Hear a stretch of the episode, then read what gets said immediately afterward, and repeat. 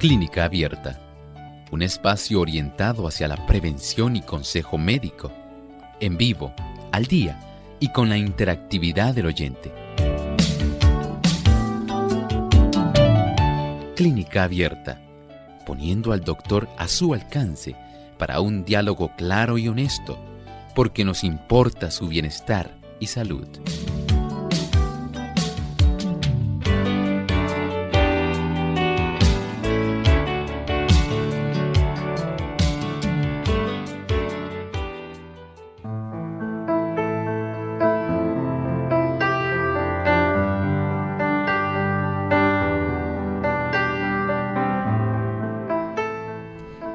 Enfermedad crónica de la piel. Causa protuberancias dolorosas parecidas al acné que se forman debajo de la piel. Hoy en clínica abierta, hidradenitis supurativa.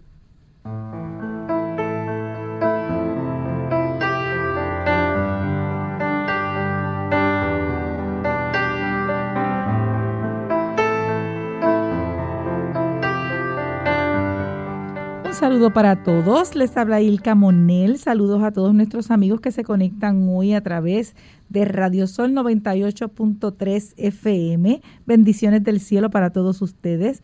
También aquellos que se conectan a través de la página web de radiosol.org y pueden comunicarse también a través del chat y a través de Facebook a través de Radio Sol 98.3 FM. Les exhortamos a que le den like y que también pueda compartir el enlace para que otros puedan recibir la información que vamos a compartir con todos ustedes en este día. Le damos la bienvenida al doctor Elmo Rodríguez. ¿Cómo se encuentra hoy? Muy bien, Ilka. ¿Cómo se encuentra Ilka? Estamos bien, gracias. El Señor ha sido muy bueno. Excelente.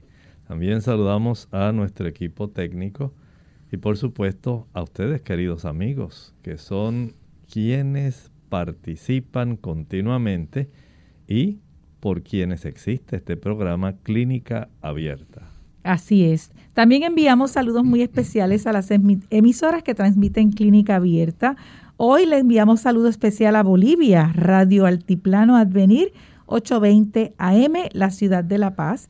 También a Venezuela, La Voz Internacional 106.9 FM, punto fijo, 106.1 FM Coro, 106.1 FM de Bajuro, también Churuguara, creo que debo decirlo así, y 101.9 FM Cumarevo. Así es. Bendiciones para todos. Un abrazo muy especial en este día para todos ustedes. Y ahora nos corresponde escuchar el pensamiento saludable. Además de cuidar tu salud física, cuidamos tu salud mental. Este es el pensamiento saludable en clínica abierta.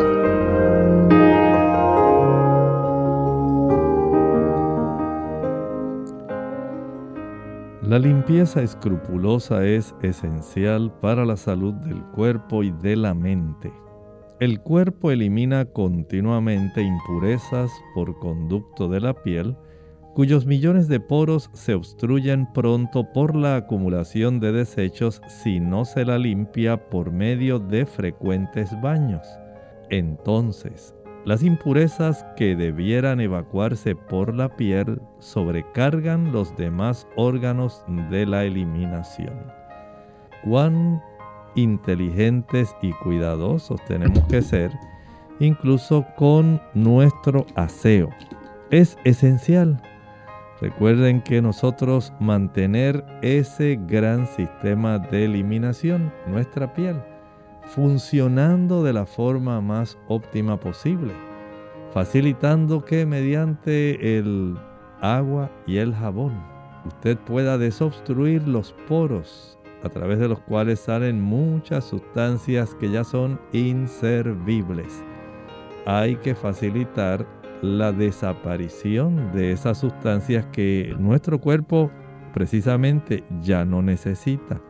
El hecho de que podamos eliminar ese tipo de sustancias de nuestra superficie corporal y por supuesto volver a ataviarnos nuevamente con prendas limpias, no vaya otra vez a vestirse con prendas sucias, prendas que ya están cargadas de desechos, de sudoración, porque no deseamos que se pueda reabsorber una buena cantidad de sustancias que ya no le son útiles al cuerpo.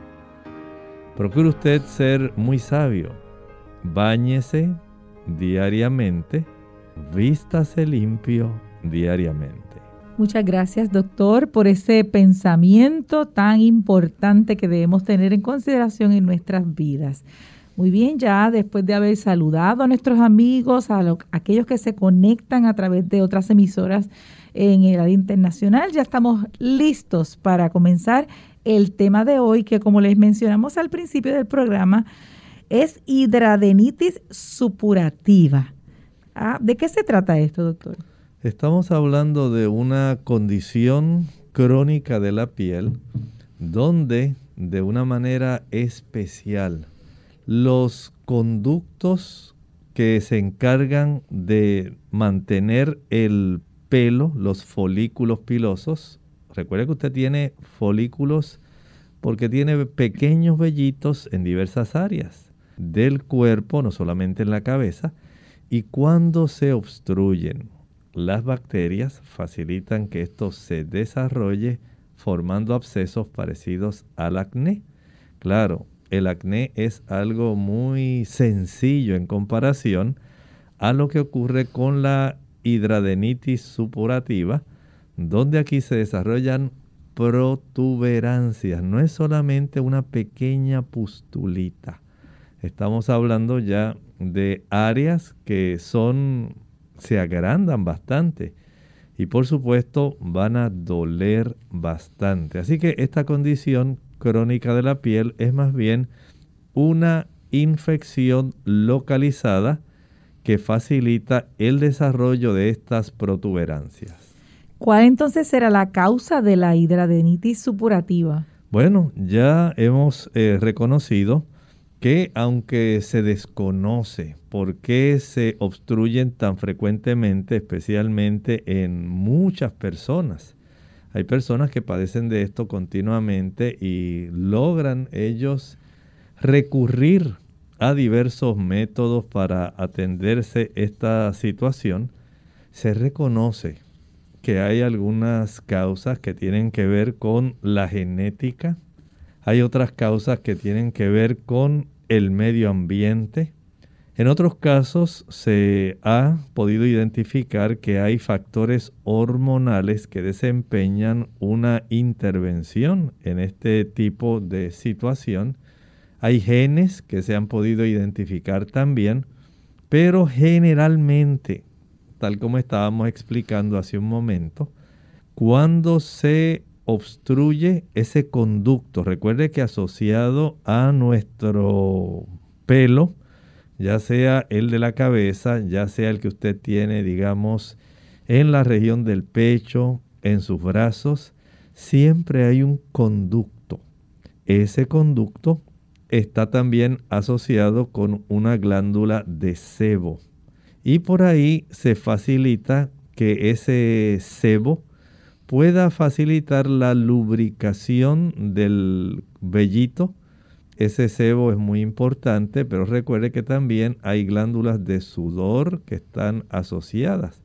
De tal forma que cuando ese sebo o por alguna otra razón se obstruye ese folículo que está asociado al, a la raíz y al inicio del tallo del cabello o de los vellitos, si se obstruye las bacterias que normalmente habitan en nuestra piel, se les va a facilitar el poder ellas alimentarse de sebo y comienza entonces un proceso de reproducción bacteriana en un ambiente cerradito que a su vez le brinda a esta bacteria la oportunidad para ella poder reproducirse, para ella multiplicarse. Y en ese ámbito que le facilita todo el microambiente necesario para que esta bacteria pueda ejercer esas funciones reproductivas, se va desarrollando un problema. Comienza entonces a desarrollarse acúmulos de pus. La persona comienza a notar que tiene ahí como un granito. Ese granito se ve un poquito amarillito. Pero a diferencia del acné, este granito sigue creciendo y sigue creciendo y sigue creciendo y queda sencillamente la colección de pus queda atrapada en esa área. Esto puede ocurrir, por ejemplo, puede ocurrir en las axilas, puede ocurrir a nivel de la ingle también. Son áreas donde tiende esto a manifestarse de una manera mucho más ah, dolorosa, mucho más eh, clínica que puede preocupar a la persona. Y cuando usted ve ese bulto, que ya no es un pequeño granito de acné, y crece, está rojo, doloroso y se aprecia como un buen bultito, entonces ya la persona se comienza a preocupar seriamente. Dice, algo está ocurriendo.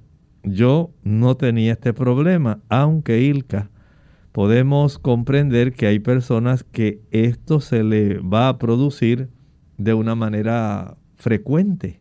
Y por supuesto, como usted recordará, en la medida en que esta colección de pus se sigue acumulando, se sigue acumulando, se sigue acumulando, entonces hay una área de la piel que comienza a debilitarse, especialmente esas zonas donde la piel abre hacia el exterior. Y ahí entonces el absceso en algún momento va a reventarse, va a facilitar que drene la colección de pus que tiene y la persona entonces comienza a sentir un gran alivio porque vació esa colección purulenta. Ahí salen las bacterias, sale una buena cantidad de colección de estos ácidos grasos que facilitaron que la bacteria pudiera alimentarse. Y usted se preocupa porque dice, ay, pero qué feo huele. Esto es en realidad un absceso. Y cuando la persona nota que esto se revienta, entonces siente un gran alivio, pero por supuesto va a quedar una cicatriz.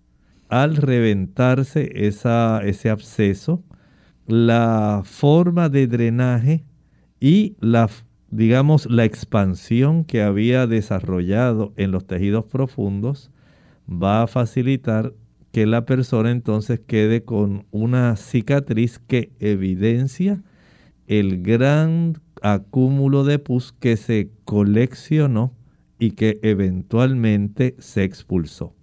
Muy bien, vamos a nuestra primera pausa y al regreso continuamos hablando sobre el, el tema hidradenitis supurativa.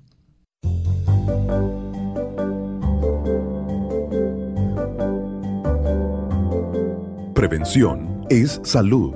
Infórmate y aprende.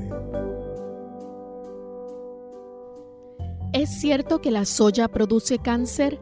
Algunos estudios han sugerido que el consumo de soya que incluye productos como leche de soya, tofu, carne de soya, previene el cáncer. Algunos estudios no encuentran ninguna asociación y algunos sitios de Internet como Mercola como sugieren que el consumo de soya en realidad causa cáncer. Joseph Mercola, quien presume tener la página de Internet número uno en salud, acaba de recibir una carta de advertencia de la Administración de Alimentos y Drogas de Estados Unidos, ordenándole que deje de hacer afirmaciones ilegales acerca de los productos que vende. Entonces, ¿qué muestra el balance de la evidencia? En estas circunstancias es cuando un metaanálisis es importante. En vez de escoger ciertos estudios para que se acomoden a los intereses de uno, un metaanálisis revisa esencialmente todos los estudios que se hayan realizado acerca de cierto tópico y entonces reúnen todos los datos. Una metaanálisis de los efectos de la soya en los niveles de colesterol que se hizo en los años 90, por ejemplo, mostró que la evidencia del rol cardioprotector de la soya era tan firme que la FDA autorizó afirmaciones de salud acerca de los productos de soya diciendo que pueden reducir el riesgo de enfermedades al corazón. Ahora, finalmente publicado en un número reciente de la revista The American College of Nutrition, tenemos una metaanálisis sobre el rol de la soya en la prevención del cáncer. Los investigadores revisaron tres tipos de cáncer, cáncer del seno, cáncer de la próstata y cáncer gastrointestinal, como el cáncer del colon. Combinando todos los mejores estudios publicados, ellos encontraron reducciones altamente significativas en el riesgo de cáncer entre consumidores de productos de soya.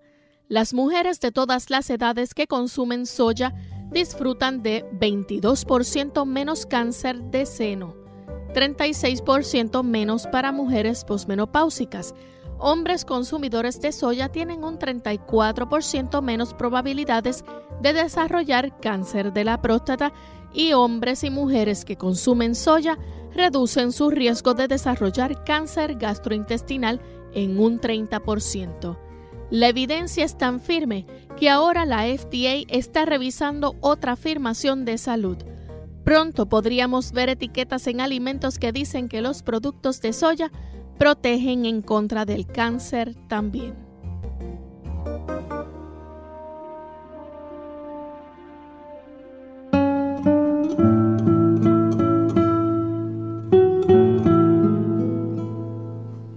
Es imposible resignarse a reptar cuando uno ha nacido con el impulso de volar.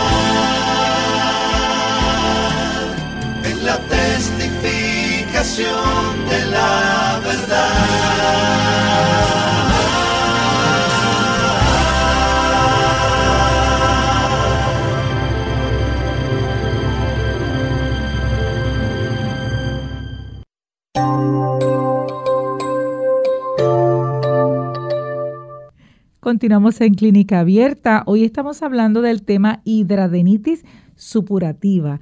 Ya hemos visto de qué se trata. También hablamos de las causas. Y hablamos también un poquito acá fuera del aire de que no es, no es causada por una mala higiene y no se puede transmitir a otro. Así es. O sea, aquí estamos hablando de una situación que aunque en algunas personas tiene motivos más bien genéticos, en otros pudiera haber algunos motivos ambientales, hormonales, pero generalmente es más bien de tipo infeccioso. Y desde ese ángulo entonces podemos comprender que esta persona va a estar desarrollando este tipo de formaciones que a veces son pequeñitas, pero que son dolorosas. Son protuberancias, esa es la clave. No piense que es solamente como un comedón, como un acné sí puede haber cierto desarrollo de ese tipo de lesiones dermatológicas como las que estamos mencionando, pero en términos generales podemos decir que es más bien eh, parecido a un absceso, es más parecido a eso, es más parecido a un forúnculo, pero no es necesariamente un forúnculo. Ahí, por ejemplo, en este tipo de situación, puede asociarse, puede ir juntamente con otras lesiones. Eh, por ejemplo, puede haber espinillas negras que se aparecen en áreas pequeñas con hoyitos en la piel, pero estas generalmente aparecen en otras, e, en otra forma, más bien ocurren en pares, mientras que la hidradenitis supurativa no. Esta puede aparecer en la axila, puede aparecer en la ingle, puede eh, ubicarse, por ejemplo, en los glúteos también, es frecuente. Eh, y de esta manera, pues las personas, ya usted notará, que tener una zona como esta, especialmente donde la piel se rosa, como en las axilas, en las mamas, en la zona inguinal, en la zona glútea. Entonces esto es algo que es sumamente doloroso, preocupante y que lamentablemente puede provocar túneles debajo de la piel, hace como unas fístulas y puede también dejar unas tremendas cicatrices. Wow, debe ser muy incómodo. Bueno, eh, quisiéramos saber entonces quiénes están en riesgo de tener esta, de esta afección. Generalmente son damas las que eh, tienen un mayor riesgo de desarrollar este tipo de lesión dermatológica crónica. Y esto generalmente tiende a ocurrir después de la pubertad. Por eso hay cierta relación que se ha podido detectar con el asunto de las hormonas. Lamentablemente esto va a, en algunas personas a repercutir porque pudiera haber algunos antecedentes familiares que entonces pudieran utilizarse, ¿verdad? Como para que la persona pueda, pueda tener ese preconocimiento de lo que está ocurriendo. Y dice, bueno, es que mi papá padecía de esto, mi abuelo. Pudiera haber cierto tipo de esa tendencia en algunos casos sí puede, como dijimos, eh, relacionarse con algún aspecto genético. Pero en otras personas se relaciona más con el sobrepeso, con la obesidad e incluso se ha relacionado también Ilka con aquellas personas que les gusta fumar. Mm. Si la persona tiene este tipo de dependencia al tabaquismo, recuerde que con el tabaquismo al usted ingerir tantas toxinas, toxinas que el cuerpo tiene que disponer de ellas.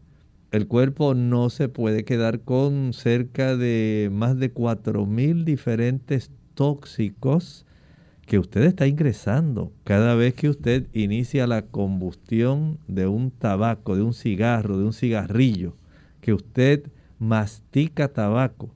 Usted está ingresando esa cantidad de sustancias, pero más cuando usted lo enciende. De esta manera, usted facilita esto y el cuerpo entonces se ve abrumado.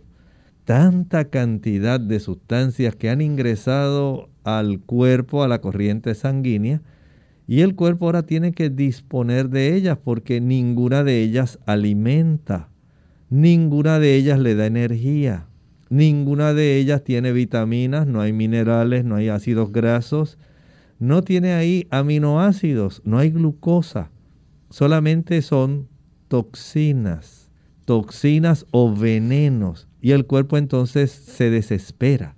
¿Y qué voy a hacer con tanta toxina? ¿Cómo lo voy a manejar? Trata de enviar algunas por la vía del hígado para que el hígado pueda entonces manejarlas, pueda tratar de disolver una buena cantidad de estas sustancias en los líquidos biliares, de tal manera que puedan ser desechadas del cuerpo de una manera que sea segura, fácil y rápida. Otras, el cuerpo las tiene que disolver a través de los líquidos, especialmente la orina, como ocurre principalmente con la nicotina, que afortunadamente es bastante fácil eliminarla por la vía renal, la vía urinaria. Y otras pues quedarán circulando y tratarán de poder el cuerpo disponer de ellas de una forma que pueda ser también eficaz deshacerse, porque el cuerpo no quiere los venenos por nada del mundo.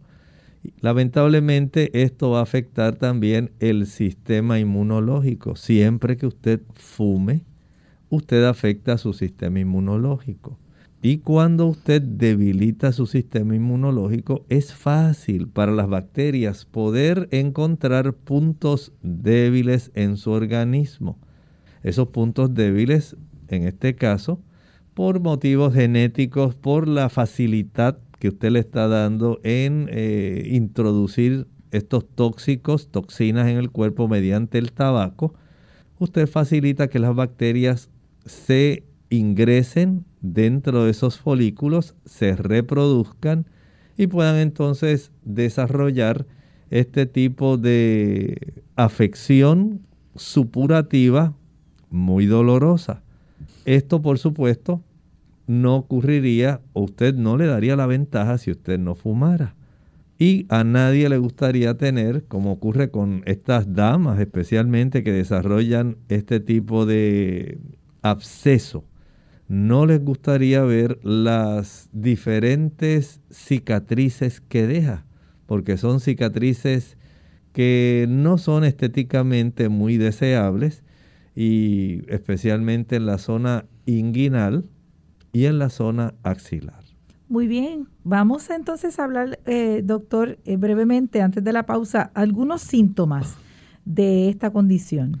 Bueno, piense usted en una masa que usted le esté creciendo, que sea dolorosa, que usted sabe que es ese bultito, empezó pequeñito, comienza tal vez como un guisante debajo de la piel y persiste por, escuche esto, semanas o meses. Posteriormente puede formarse un bultito más grandecito, generalmente en áreas donde hay más sudor. Esto es algo bastante distintivo. Sí se observa más en esas áreas, especialmente, como dijimos, axilas e ingles. Y esas glándulas poco a poco eh, van básicamente llenándose de estas bacterias. Recuerden que estamos asociando zonas donde hay glándulas de sebo, zonas donde la piel se roza o se fricciona, como esas zonas que estamos hablando, axilas, ingle, glúteos y mamas. Algunos bultos de estos, algunas de estas, eh, digamos, masas que van creciendo, que es la colección de pus, se van a agrandar y entonces se rompen, drenan pus con mal olor. Y esto es un dato distintivo. Recuerden que tenemos una buena cantidad de bacterias con muchas células muertas. Hay una gran cantidad de células blancas que han llegado para combatir las bacterias. Hay también una buena cantidad de ácidos grasos que se vierten a través de las glándulas de sebo que han sido oxidados. Así que imagine bacterias muertas, células blancas muertas, y una buena cantidad de eh, ácidos grasos oxidados. Ya usted puede tener una idea de cómo esto va a estar repercutiendo en que usted cuando se le drena esto y no se da cuenta, porque usted tiene el bultito y usted trata de disimularlo y le duele y usted no sabe qué hacer, y por alguna razón, ya sea por el mismo calor del cuerpo, el mismo calor de la axila, el mismo calor de la ingle, en algunas personas se revienta y comienza a supurar, drena y comienza a salir esa cantidad de pus. Entonces usted puede saber la incomodidad que una persona sentirá si esto se desarrolla de una manera espontánea. Cómo le mancha la ropa, la blusa, cómo le manchará y, e impregnará, digamos, un vestido, un pantalón, la ropa interior y que usted no esté en un área donde usted fácilmente pueda decir, ah, pues ahora voy a casa un momento y me cambio y regreso. Es algo sumamente incómodo. Y si esto fuera poco, entonces también tenemos una situación que es también bastante compleja. A veces la frecuencia, como dijimos, esto se repite. Unas personas dicen, ah, es que se le quedó la raíz. No, es que eso sencillamente no es que se le quedó raíz, es que sencillamente usted ya tiene o una tendencia genética o un tipo de situación ambiental o sencillamente hay otros factores hormonales o bacterianos que van a facilitar que la persistencia en el desarrollo de este acúmulo de protuberancias dolorosas, de abscesos, pueda entonces facilitar que se vayan creando túneles que conectan esos bultitos debajo de la piel y estas heridas cicatrizan muy lentamente si acaso ocurren y drenan no solamente pus, también pueden drenar sangre. Así que vea usted qué situación tan incómoda para una persona que tiene este tipo de situación que se está desarrollando, este tipo de lesión crónica. Por eso estamos hablando, esto no es solamente como un acné, que usted se lo apretó, lo vació y como era pequeñito, usted dice, ah, pues salió un poquito de pus, ya. No, en este caso las colecciones son más eh, abundantes y por supuesto al abrirse van a drenar ese líquido. Recuerde, estas sanan muy lentamente y lamentablemente pues algunas personas vuelven y lo repiten, vuelven y lo repiten. O sea que estamos hablando de una situación que aunque afortunadamente en muchas personas solamente ocurre en la pubertad y ahí desaparece. Hay otras personas que les resulta más crónico el asunto y continúan repetitivamente padeciendo esta condición. Vamos a nuestra, segunda pausa y cuando regresemos vamos a seguir hablando sobre hidradenitis supurativa y les recordamos que pueden hacer sus llamadas para hacer preguntas desde ahora y además también hacer sus eh, preguntas a través de Facebook eh, Radio Sol 98.3 FM. Regresamos en breve. Cáncer de la piel. Hola, les habla Gaby Zabalúa Godard con la edición de hoy de Segunda Juventud en la Radio, auspiciada por AARP. Los latinos venimos en todos los colores y es el color lo que nos hacía pensar que estábamos asegurados contra el cáncer de la piel. Seguramente los latinos que son rubios con ojos claros saben que están a riesgo de contraer cáncer de la piel si sufren de quemaduras de sol, pero muchos hispanos creemos que la piel trigueña nos protege. Un estudio de la Universidad de California del Sur advierte que los latinos están siendo diagnosticados con melanoma, el peor tipo de cáncer de la piel, y se les está encontrando tumores grandes. Las personas con tumores más pequeños o más nuevos sobreviven unos 10 años, pero las personas que tienen tumores grandes solo tienen un 40% de posibilidades de sobrevivir. Aunque el número de latinos diagnosticados aún sigue siendo bajo, la tasa se ha triplicado en los últimos 15 años. Los investigadores creen que los latinos generalmente no conocen los factores de riesgo. Miles Cockburn, el autor del estudio, dice que hay que dar publicidad a esta información para que la gente pueda aprender a hacerse su propio examen y someterse a una revisión médica. El patrocinio de AARP hace posible nuestro programa. Para más información, visite www.aarpsegundajuventud.org www.aarpsegundajuventud.org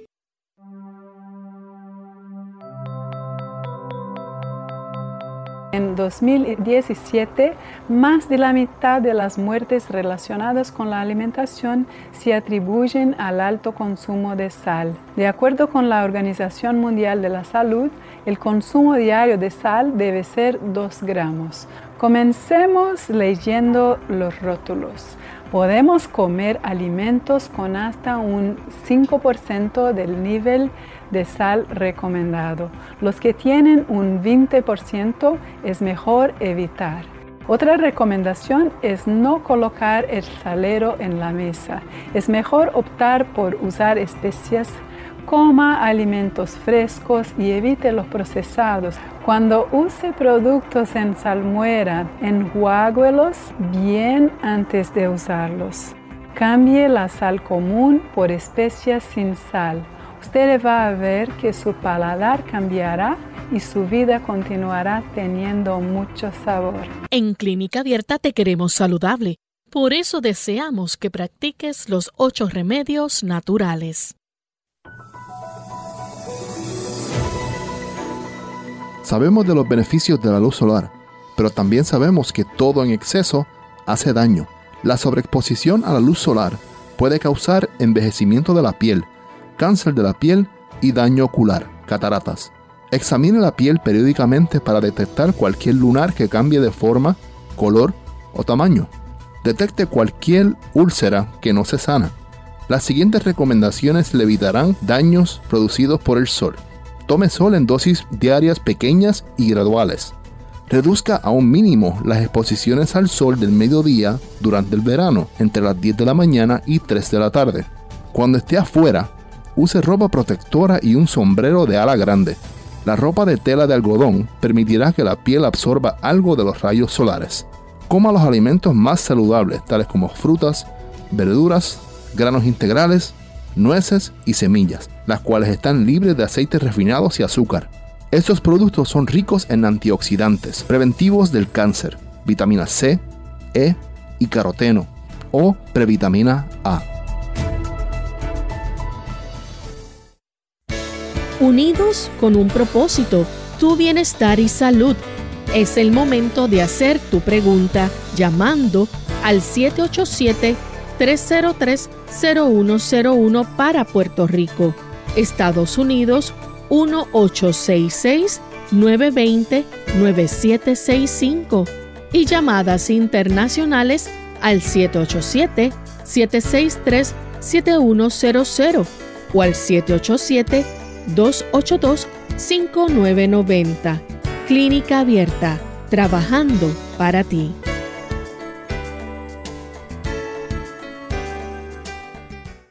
Clínica Abierta. Continuamos aquí en Clínica Abierta. Les recordamos que puede hacer su llamada a través de los números en Puerto Rico 787-303-0101. En Estados Unidos 1866-920-9765. Llamadas internacionales al 787-763-7100 y 787-282. 5990 y como les mencionamos también a través del chat de Facebook Radio Sol 98.3 FM y gustosamente del tema que estamos tratando hoy que es hidradenitis supurativa, el doctor estará contestando las preguntas. Bueno, hemos estado hablando sobre lo que es la hidradenitis supurativa. mencionamos que es una enfermedad crónica de la piel también mencionamos las causas de la hidradenitis supurativa y también hablamos sobre los riesgos. Eh, ¿Quién puede, quién puede tener eh, este, esta enfermedad? ¿Quién está en riesgo? Comenzamos a hablar también antes de la eh, segunda pausa sobre algunos de los síntomas. ¿Hay algún otro síntoma, doctor? Claro, puede nosotros podríamos clasificar este tipo de situación de acuerdo al cuadro clínico. Por ejemplo, en los casos leves hay solamente algunos bultitos.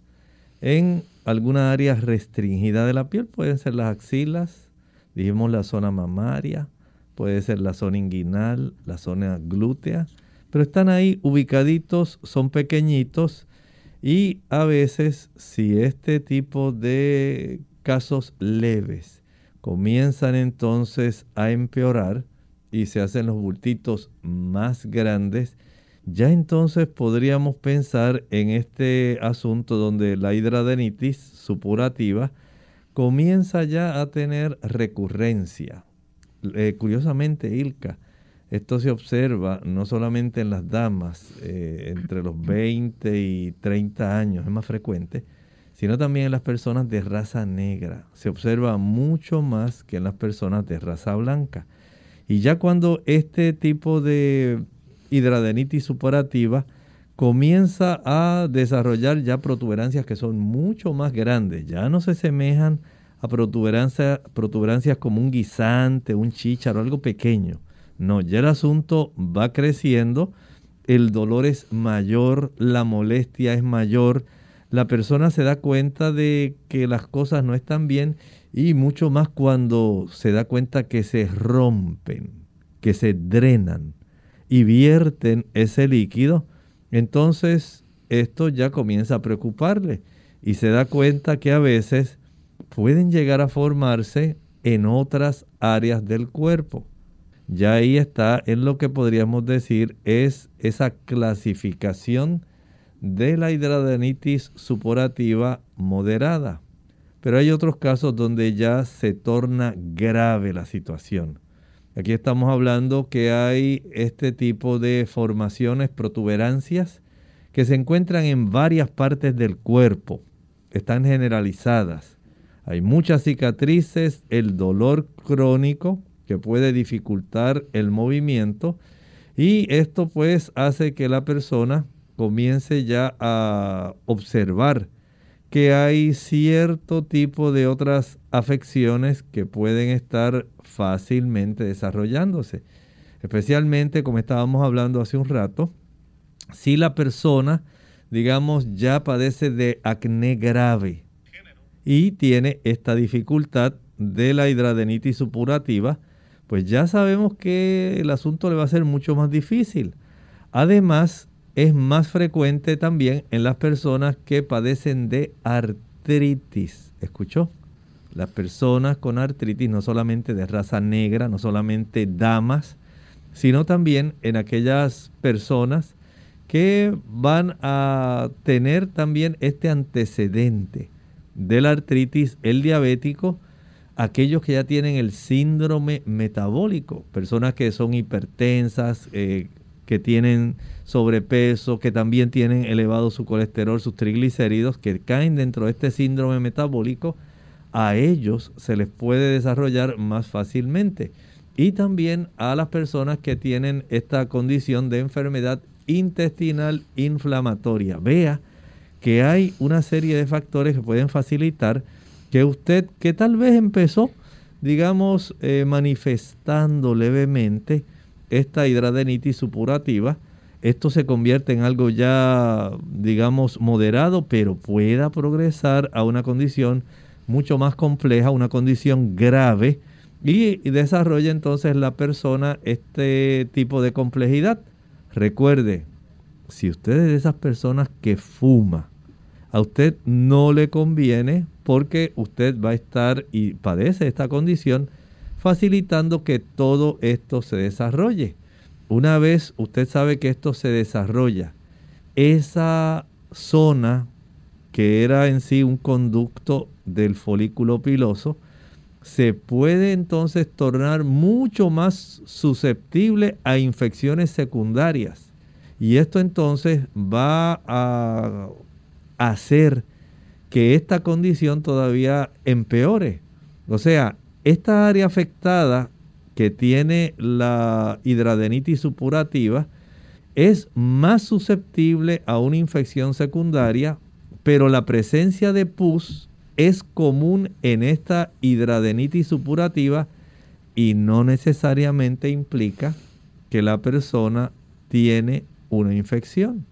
También hay que recordar que dentro de este tipo de cuadro, las personas van a tener, digamos, cicatrices, cambios en la piel.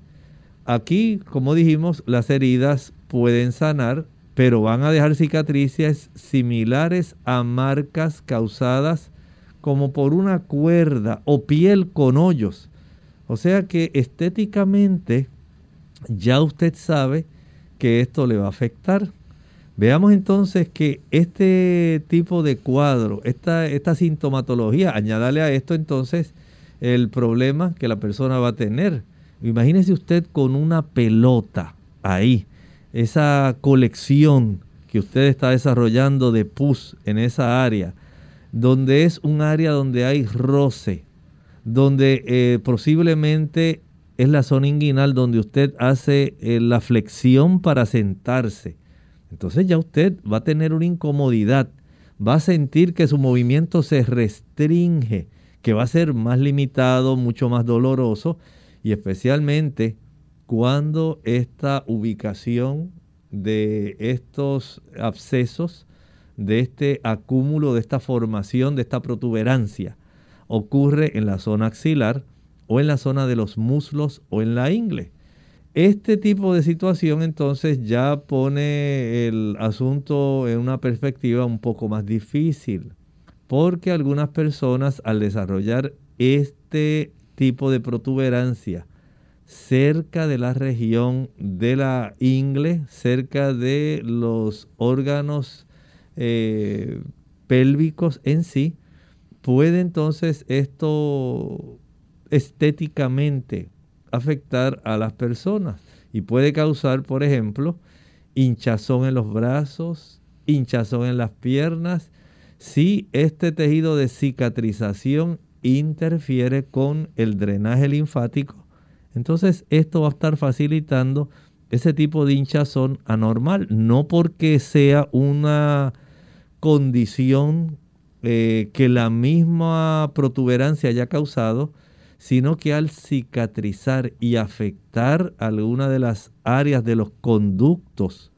por donde corre la linfa, esa, ese, digamos, esa constricción de esos tubitos por donde la linfa drena pueden facilitar entonces que haya una articulación que pueda comenzar a hincharse, no necesariamente por el tipo de protuberancia, sino por la secuela que deja la cicatrización en esa área.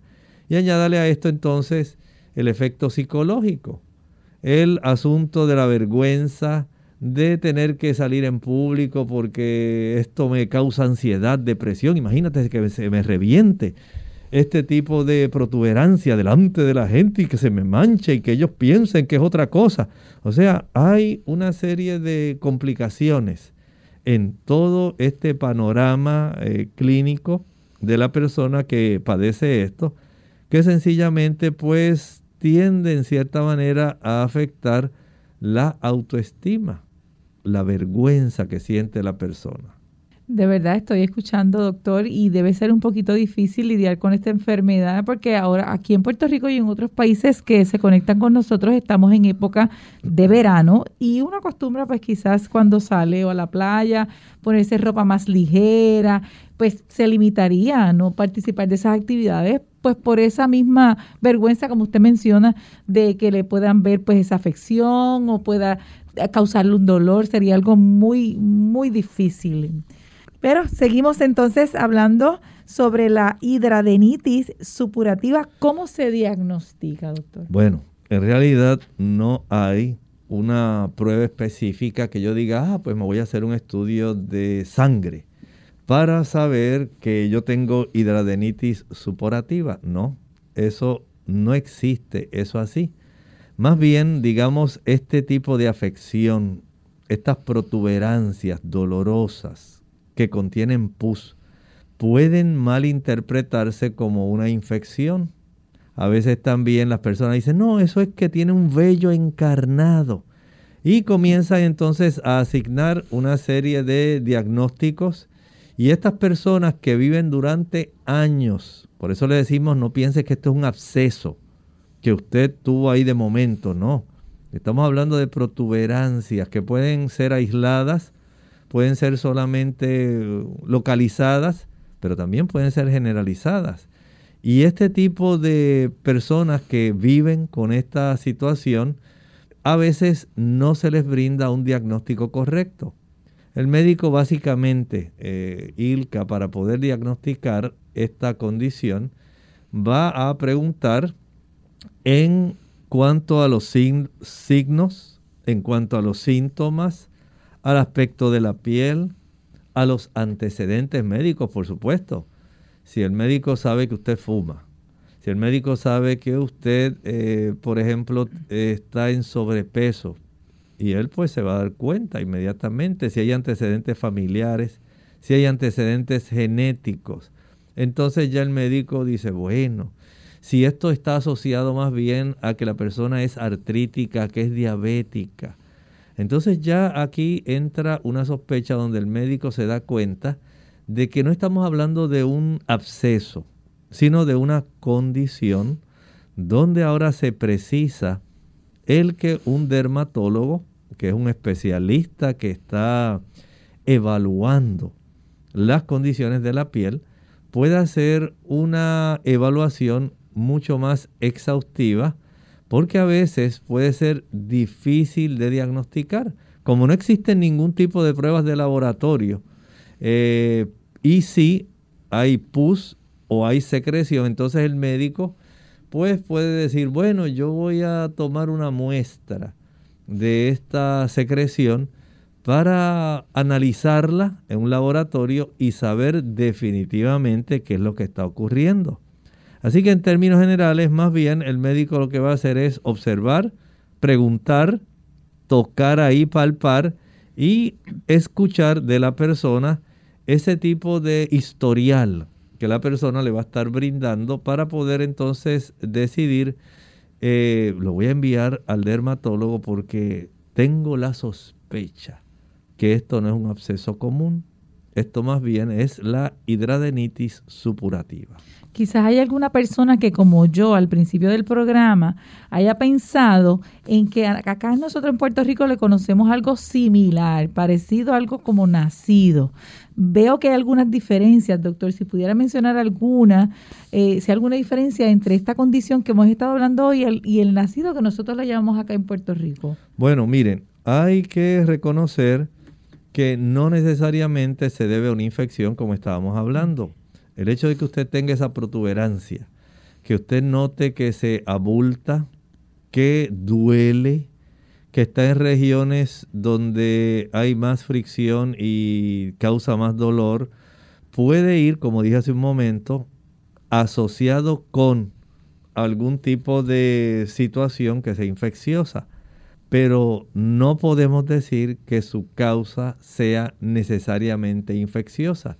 Y de ahí entonces hay que tomar esta decisión de saber qué tiene que ser referido a un especialista para poder entonces diagnosticar de acuerdo a lo que se está observando analizar esa piel. A veces hay que tomar, eh, digamos, una muestra de esa piel, una biopsia, si esto es posible, para entonces determinar que sí, esta persona tiene unos cambios en el tejido de la piel histológicos que pueden entonces dar una mayor semejanza a este tipo de situación.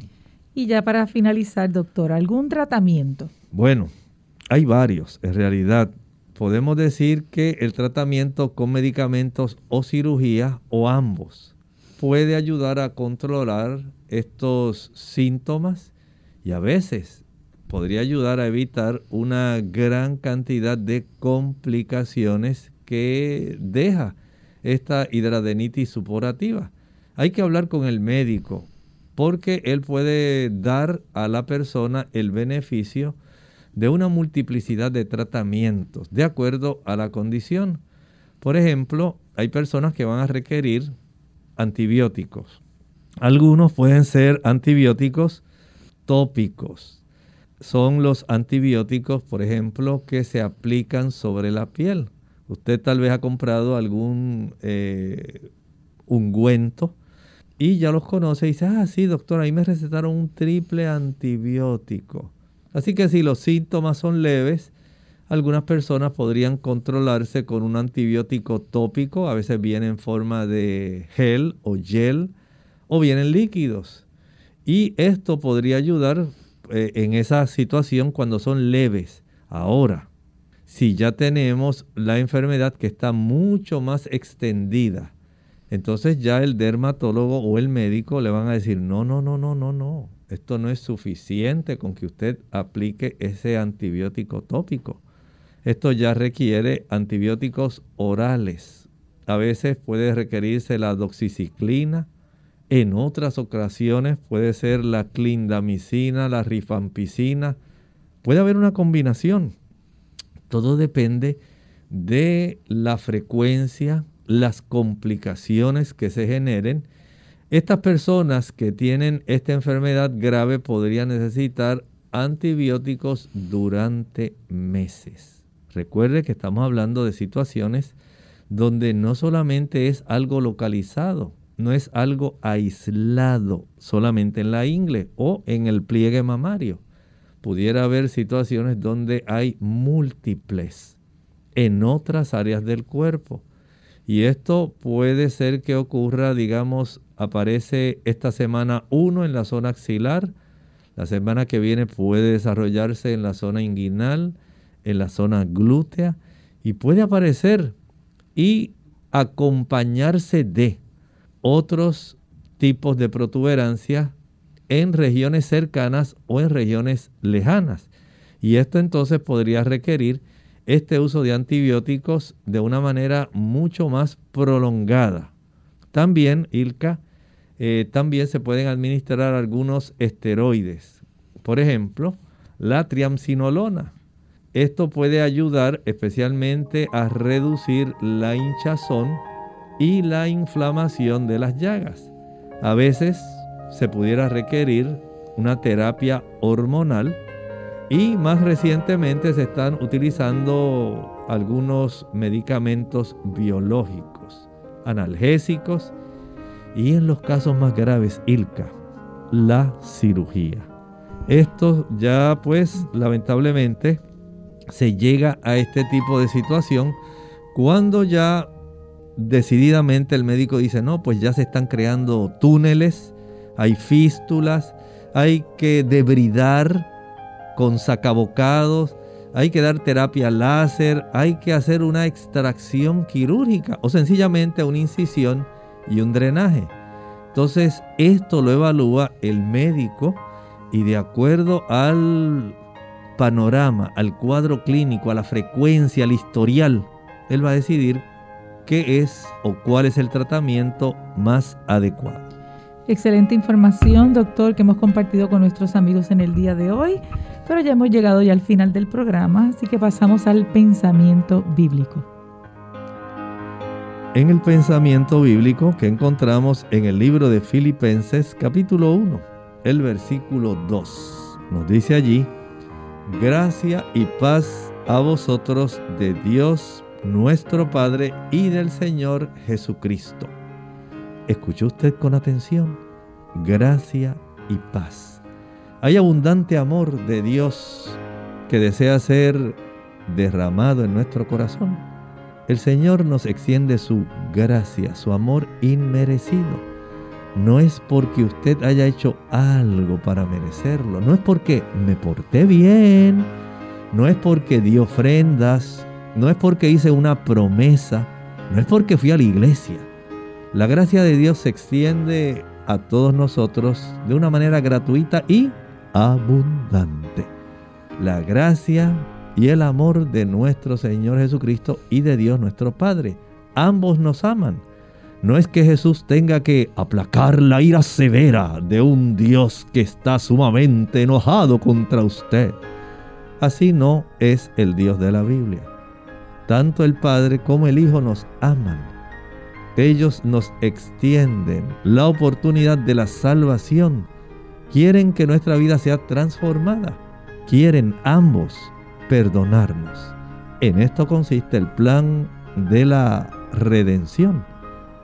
¿Está usted disfrutando de esa gracia y esa paz del amor de Dios? Hoy es su día de oportunidad, no lo deje pasar. Es totalmente abundante y sobre todo gratuito para usted y para mí. Damos las gracias a nuestros amigos por su sintonía, recordándoles que mañana usted puede hacer su consulta. Eh, ¿Les hablaron? El doctor Elmo Rodríguez Sosa. Y el Camonel hasta entonces.